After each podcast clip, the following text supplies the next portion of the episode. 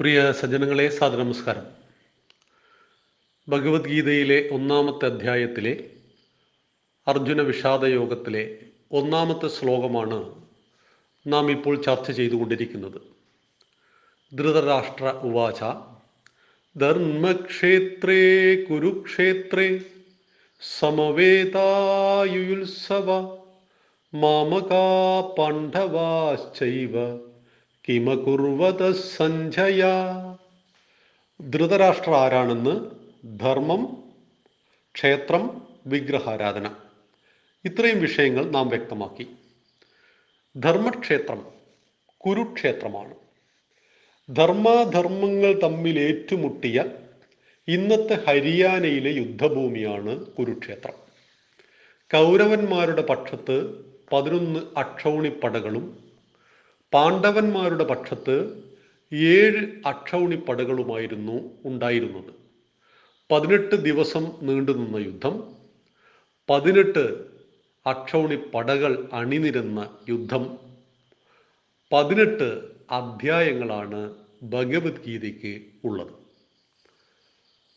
ആ നടന്ന മഹത്തായ ധർമ്മത്തിൻ്റെ വിജയത്തെ ഉദ്ഘോഷിച്ച കർമ്മഭൂമി കൂടിയാണ് കുരുക്ഷേത്രം. ആ കുരുക്ഷേത്ര യുദ്ധഭൂമിയിൽ ധർമാധർമ്മങ്ങൾ ഏറ്റുമുട്ടുമ്പോൾ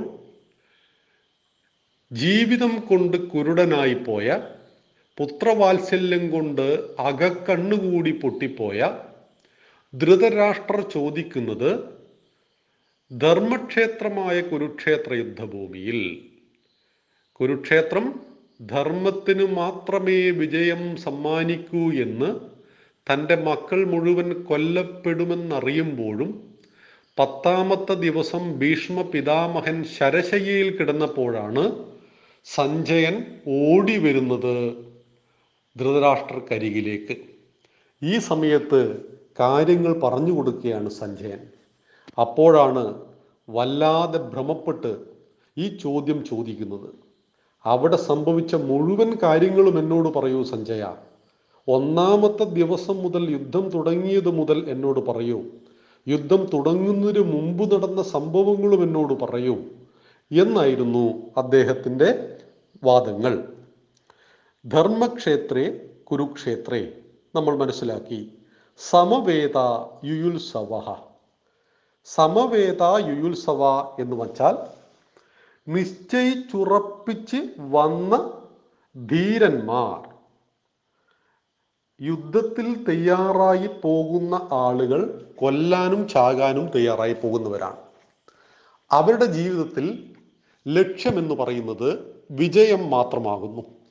അത് എല്ലാ കാലഘട്ടത്തിലും സൈനികരെ സംബന്ധിച്ച് അത് പ്രസക്തമാണ്. വിജയിക്കുക അല്ലെങ്കിൽ മരിക്കുക എന്നുള്ളതാണ് യുദ്ധഭൂമിയിലെ നീതി എന്ന് പറയുന്നത്. യുദ്ധഭൂമിയിലെ കൊലപാതകം പാപമല്ല. നമ്മുടെ ഒരു പട്ടാളക്കാരൻ പാകിസ്ഥാനിലെ 10 ഭീകരന്മാരെയോ പാകിസ്ഥാനുമായുള്ള ഒരു യുദ്ധത്തിൽ 100 പാകിസ്ഥാൻ പട്ടാളക്കാരെയോ വെടിവെച്ച് കൊന്നാൽ നമ്മൾ അയാൾക്ക് പല ചക്രങ്ങളും കൊടുത്ത് ആദരിക്കും. അതേ പട്ടാളക്കാരൻ ലീവിന് നാട്ടിൽ വന്നു, തൊട്ടടുത്ത അയൽക്കാരൻ, ക്ഷമിക്കണം, ചില സാങ്കേതിക തകരാറുകൾ സംഭവിച്ചാണ്, തുടരാം. 100 പാകിസ്ഥാൻ പട്ടാളക്കാരെ യുദ്ധത്തിൽ വധിച്ച സൈനികനെ ആദരിക്കുന്ന നമ്മൾ രോഷം മൂത്ത് അയൽക്കാരനെ എന്തെങ്കിലും കാരണവശാൽ ഇതേ പട്ടാളക്കാരൻ നാട്ടിൽ ലീവിന് വന്നപ്പോൾ കുത്തിക്കൊലപ്പെടുത്തിയാൽ ഇന്ത്യൻ ഭരണഘടന, നമ്മുടെ കോടതി അദ്ദേഹത്തിന് ചിലപ്പോൾ തൂക്കുകയർ വരെ വിധിച്ചേക്കാം. അതായത് ഒരു ഭാഗത്ത് 100 പേരെ കൊന്നു വന്നപ്പോൾ രാഷ്ട്രം അദ്ദേഹത്തെ ആദരിക്കുകയും ഈ രാഷ്ട്രത്തിനുള്ളിൽ ഒരാളെ കൊന്നപ്പോൾ തൂക്കുകയറുകൾ നൽകുകയും ചെയ്യുന്നത് എന്തുകൊണ്ടാണ്? കൊലപാതകം എന്തിനു വേണ്ടി ചെയ്തു എന്നതിനാണ്. കൊല്ലുന്നത് പാപമല്ല, എന്തിനു വേണ്ടി കൊല്ലുന്നു എന്നതാണ് പ്രസക്തി. മാമക പാണ്ഡവ ചെയ്വ എന്നാണ് അടുത്ത ചോദ്യം. സമവേത യുയുത്സവ, അതായത് ഞങ്ങൾ മരിക്കുവാൻ തയ്യാറായിട്ട് വന്നിരിക്കുന്നവരാണ്. കൗരവരും പാണ്ഡവരും സമാധാനത്തിൻ്റെ എല്ലാ വഴികളും അടഞ്ഞു. ഭഗവാൻ നേരിട്ട് ദൂതിന് ചെന്നു പാതി ഭൂമി ചോദിച്ചു, കാൽഭാഗം ചോദിച്ചു, 5 പേർക്ക് 5 ഗ്രാമം ചോദിച്ചു, 5 പേർക്ക് 1 ഗ്രാമം ചോദിച്ചു, 5 പേർക്ക് 5 വീടുകൾ ചോദിച്ചു, 5 പേർക്ക് 1 വീട് ചോദിച്ചു. ദുര്യോധനൻ പറഞ്ഞു, മൊട്ടു സൂചി കുത്താനുള്ള ഇടം പോലും ഈ രാജ്യത്ത് പാണ്ഡവന്മാർക്ക് കിട്ടില്ലെന്ന് തീർത്തു പറഞ്ഞുകയും ദൂതനെ പിടിച്ചു കെട്ടാൻ പരിശ്രമിക്കുകയും ചെയ്ത, ചരിത്രത്തിൽ എവിടെയുമില്ലാത്ത വളരെ മോശപ്പെട്ടൊരു പ്രവൃത്തിയും ചെയ്തപ്പോഴാണ് യുദ്ധം നിർബന്ധമാകേണ്ടി വന്നത്. ആ യുദ്ധത്തിൽ സമവേതായുത്സവ, ആ യുദ്ധത്തിൽ കൊല്ലാനും ചാകാനും തയ്യാറായി വന്നവർ മാമക പാണ്ഡവ, മാമക എൻ്റെ മക്കൾ, എൻ്റെ ആളുകൾ, എൻ്റെ പക്ഷത്ത് നിൽക്കുന്ന ഓരോ വീരന്മാർ, പ്രത്യേകിച്ച് എൻ്റെ മകൻ ദുര്യോധനൻ, പാണ്ഡവന്മാരും തമ്മിൽ എൻ്റെ പക്ഷം, ഈ എൻ്റെ എന്ന ചിന്ത സ്വാർത്ഥ ചിന്തയാണ്. പക്ഷേ ഈ സ്വാർത്ഥ ചിന്ത മനുഷ്യന് പാടില്ലേ? ഇപ്പം എൻ്റെ കുടുംബം എന്ന ചിന്ത സ്വാർത്ഥമാണോ? എൻ്റെ അമ്മ, എൻ്റെ ഭാര്യ, എൻ്റെ മക്കൾ, ഇതെല്ലാം സ്വാർത്ഥ ചിന്തകളല്ലേ? ഇതിനെ ഉപേക്ഷിക്കാൻ പാടുണ്ടോ? ഒരിക്കലും പാടില്ല. ഈ സ്വാർത്ഥതയിൽ നിന്നാണ് ഒരു കുടുംബമൊക്കെ മുന്നോട്ട് പോകുന്നത്. ആ കുടുംബം മുന്നോട്ട് പോകുമ്പോൾ അനുഷ്ഠിക്കേണ്ട മറ്റ് പല കർമ്മങ്ങളുണ്ട്. അത് നമുക്ക് മറ്റൊരു അവസരത്തിൽ വ്യക്തമാക്കാം. ഈ സ്വാർത്ഥത, എൻ്റെ എന്ന സ്വാർത്ഥത എല്ലാ സമാജത്തിലും ഉണ്ട്, എല്ലാ കുടുംബ ജീവിതത്തിലും ഉണ്ട്. എന്നാൽ എൻ്റെ എന്ന് പറയുന്ന ഈ സ്വാർത്ഥത സകല അധർമ്മത്തിൻ്റെയും വഴിയിലൂടെ നേടിയെടുക്കുകയും ഈ അധർമ്മത്തിൻ്റെ വഴിയിലൂടെ നേടിയെടുക്കപ്പെട്ട സുഖഭോഗങ്ങളിൽ സന്തോഷം കണ്ടെത്തുവാൻ കഴിയാതെ ധൃതരാഷ്ട്രർ 100 മക്കൾ ഉണ്ടായിരുന്നിട്ട് കൂടി ഒരാളെ പോലും ബാക്കി വെക്കാതെ ഭീമൻ അടിച്ചു കൊന്നുകളഞ്ഞു എന്നതാണ് ഭഗവത്ഗീത നമ്മളെ പഠിപ്പിക്കുന്ന പ്രധാന പാഠങ്ങളിലൊന്ന്. എല്ലാ സുഖസൗകര്യങ്ങളും ഉണ്ടായിരുന്നു, കൊട്ടാരങ്ങൾ ഉണ്ടായിരുന്നു, പരിചാരകന്മാരുണ്ടായിരുന്നു, സ്വർണ്ണ തളികൾ ഉണ്ടായിരുന്നു. പക്ഷെ ഒരൊറ്റ ദിവസം മനഃശാന്തി ലഭിച്ചിട്ടില്ല ധൃതരാഷ്ട്രക്കും ഗാന്ധാരിക്കും എന്നറിയുക. ചെറ്റക്കുടിൽ പലപ്പോഴും ജീവിച്ചപ്പോഴും ഈ ശാന്തിയും സമാധാനവും പാണ്ഡുവിൻ്റെ മക്കൾക്കുണ്ടായിരുന്നു, അത് കുന്തി ദേവിക്കുമുണ്ടായിരുന്നു എന്നറിയുക.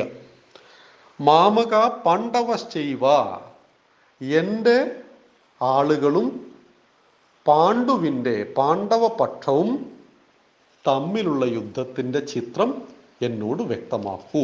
ഇതാണ് നമ്മുടെ 1ാമത്തെ അധ്യായത്തിലെ 1ാമത്തെ ശ്ലോകം. ധർമ്മക്ഷേത്രമായ കുരുക്ഷേത്രം, ധർമ്മക്ഷേത്രേ കുരുക്ഷേത്രേ സമവേത യുയുത്സവ മാമക പാണ്ഡവ കിമകുറുവത സഞ്ജയ.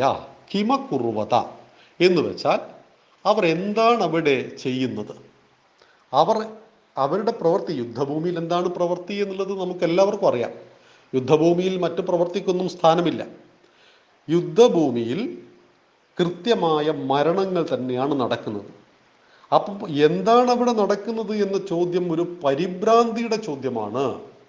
ഭീഷ്മരും വീണു എന്നറിഞ്ഞതോടുകൂടി തൻ്റെ മക്കളുടെ പതനം ഇതാ ആസന്നമായി കിടക്കുന്നു എന്ന് മനസ്സിലാക്കിയപ്പോൾ ധൃതരാഷ്ട്ര മനസ്സിൽ നിന്ന് വന്ന വിഭ്രാന്തിയുടെ ചോദ്യമായിരുന്നു ഈ അവസാനത്തെ വരി. ധർമ്മക്ഷേത്രേ കുരുക്ഷേത്രേ സമവേതായുത്സവ മാമക പാണ്ഡവശ്ചൈവ കിമകുർവത സഞ്ജയ. ഈ ശ്ലോകം പഠിതാക്കൾ ഒരു പ്രാവശ്യം എഴുതിയെടുത്ത് പഠിക്കുന്നത് നന്നാവും. കാരണം ഒരു പ്രാവശ്യം എഴുതുമ്പോൾ പെട്ടെന്ന് നമുക്കത് ബൈഹാർട്ടാക്കാൻ പറ്റും. അത് ചൊല്ലാൻ പറ്റുന്ന രീതിയിൽ ചൊല്ലിയാൽ മതിയാവും.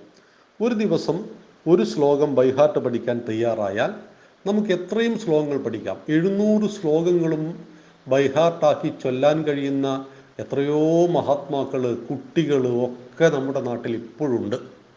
അവരെല്ലാം നമുക്ക് അവരെ പോലെ ആയി തീരുകയും ചെയ്യാം. ഒരു സംശയവും വേണ്ട. അപ്പോൾ 1ാമത്തെ ശ്ലോകം ധർമ്മക്ഷേത്രേ കുരുക്ഷേത്രേ സമവേതായുത്സവ മാമക പാണ്ഡവശ്ചൈവ കിമകുർവത സഞ്ജയ. നാളെ 2ാമത്തെ ശ്ലോകത്തിലേക്ക് കടക്കാം. നന്ദി, നമസ്കാരം. വന്ദേ മാതരം.